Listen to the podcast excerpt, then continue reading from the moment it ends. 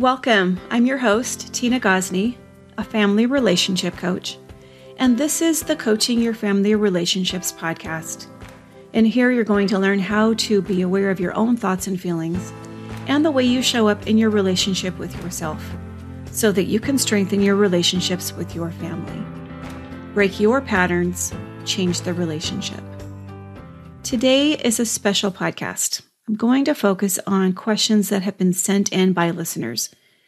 I have two questions to answer today, and these questions are from people that are just like you. They're struggling with their family relationships. And if you would like to submit a question to be answered on the podcast, go ahead and go into the show notes and click the link. I'll get to as many of them as I can during the month of November. I'll be running these episodes all month, so make sure you get your question to be answered. This is your chance to get some free help, so take advantage of it while it's here. Let's get to question number one. Here's the question. I'm so disappointed in my wife. She is so disorganized, and I feel like I'm picking up the slack when I get home from work. If she would be better about having the stuff like the laundry done, picking up the kids' toys, making dinner before I get home, I wouldn't be so mad. I get so frustrated when I come home every day and it's the same thing over and over again. This has been going on for years now, and it's just getting worse. What should I do to help her get more organized? Okay, here's the answer. First of all, we want to acknowledge that adults get to make their own choices and their own decisions. We don't get to make decisions for other people. She gets to make her own decisions about what she does with her time and what she doesn't do with her time. And when you just drop the need for her to be different and do things differently, that's actually going to go a long way. It's interesting to me that you mentioned this has been going on for years and you're frustrated. One thing I think that we don't really acknowledge is that we get frustrated over the things that are happening year after year, expecting them to be different. But yet, why are we expecting things to be different? Especially when they've been they've been going on for years and years. And you said that this has been going on for years. So my question to you is, why are you expecting something different? Do you realize that your emotions, you said disappointment and frustration, you even mentioned mad at one point. Do you realize that these are coming from your own thoughts about you needing her to do the household chores differently? And your thoughts about how she should be more organized. That's where your emotions are coming from. You are the one that is creating the frustration, the disappointment, the anger. Not her. She doesn't create those. You create those. You are the creator of your feelings, and you create them with your thoughts. No one else creates these for you. You are the one that creates them. Once you really let that sink in, I think it's the best thing because that's where you start to get freedom. Because you get to choose whether or not you want to continue to be frustrated and disappointed and angry. So you have several options here, and here's just a few. Number one, you can continue to be frustrated, disappointed, and angry.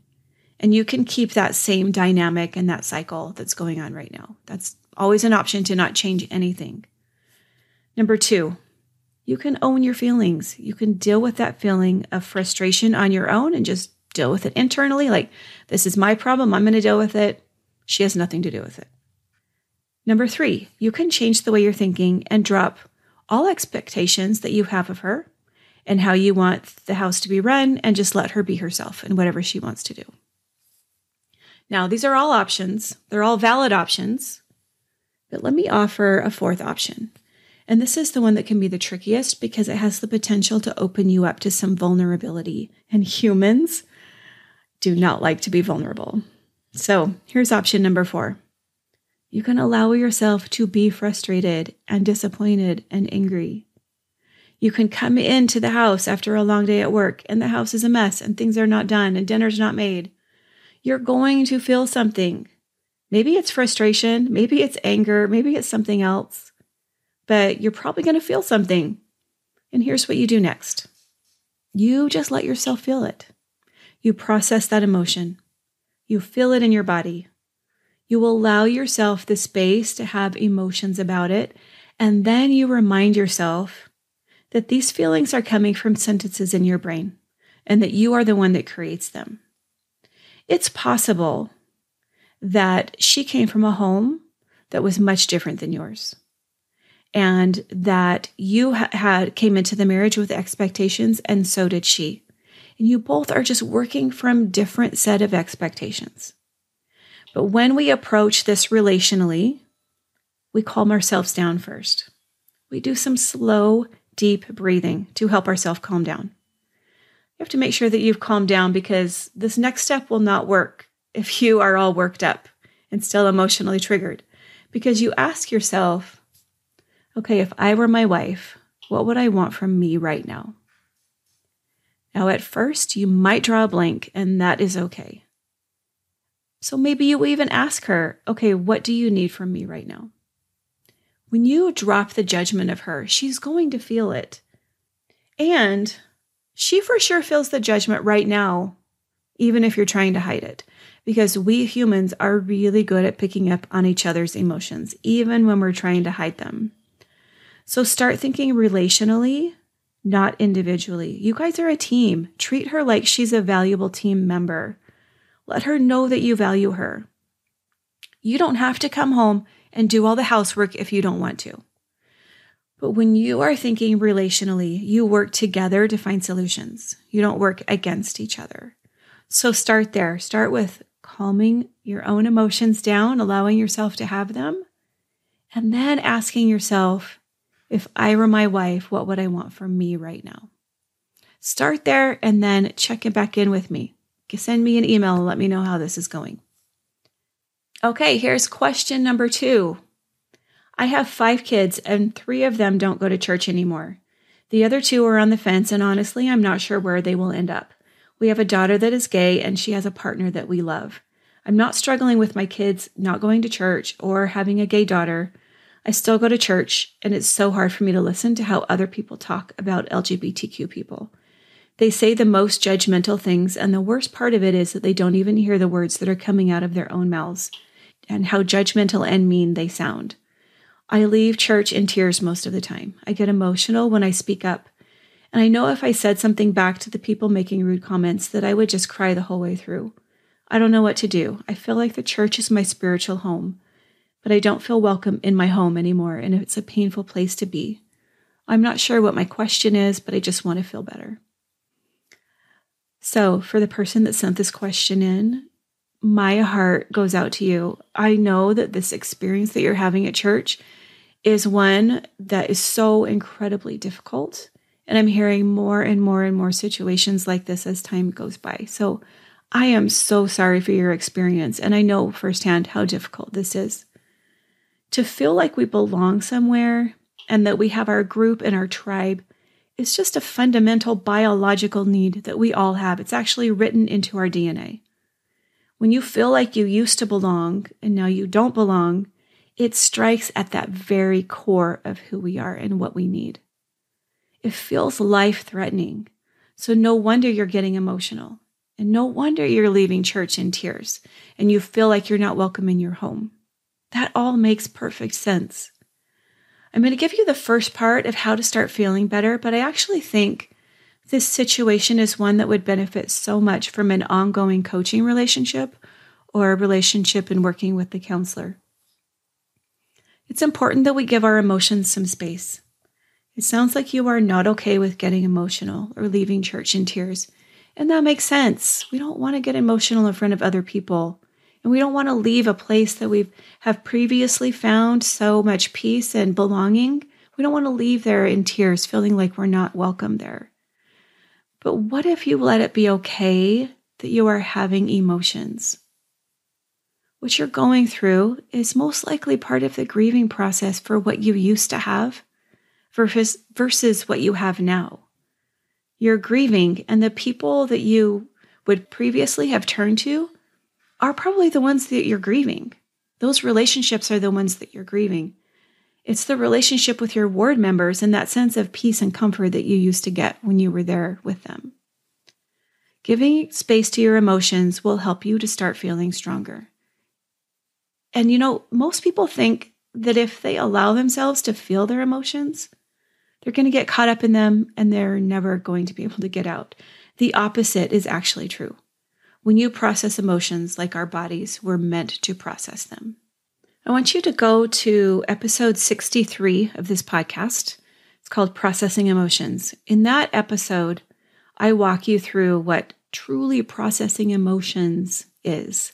So many of us have it wrong. So go to that episode, learn how to process these emotions, learn how to give them space and to let them be there without fighting them. Now, in addition to that, before you even get to church, I want you to decide why you're going that day and what you want to focus on. I have a good friend who has also been struggling with church for different reasons, and she has decided that her purpose in, is to, of going to church is to sit by a special needs woman in her ward and to be her friend. This is just an example of how we can have a different purpose and find new purposes of being there. Maybe you find that on a given day that your purpose for going to church is to strengthen your relationship with Christ. So you focus on all the ways that you can do that. Or maybe your purpose is to allow yourself to feel all the feelings and make space for them and to really get in touch with your physical experience of church that day. Or maybe you just decide, today I want to spread love to other people and I'm going to look for someone who is struggling and I'm going to just show them how much I love them. It doesn't matter what you decide your purpose is, but it's really helpful to get clear in your own mind about why you are showing up to church that day. And then I want you to also take a journal with you to church. If you need to, take some time to write about anything that is coming to your heart or mind. I think it's helpful to also write in my journal about what I'm focusing on that day, what my focus is going to be, because sometimes I forget and I get distracted by something or someone. And so when I write it down and look at it and remind myself throughout church meetings, oh yes, this is why I'm here. This is what I'm focusing on. Then that is so helpful to me. It helps me to stay focused. So start here. Start by allowing yourself to have your emotional experience and to have a purpose in why you are choosing to do the things that you're doing. I am sending you lots and lots of love and a big hug, and I wish I could be there in person to give you that. Thank you for those who have sent in questions. I hope this episode has been helpful for you. I know how tricky relationships can be. In the intro to this podcast, I talk about how I help you have a better relationship with yourself. And I know that to many people, this seems really foreign, because we don't even really ever talk about having a relationship with ourselves to begin with. We don't even know that we have a relationship with ourselves, but it's actually one of the most significant, if not maybe the most significant relationship that you have.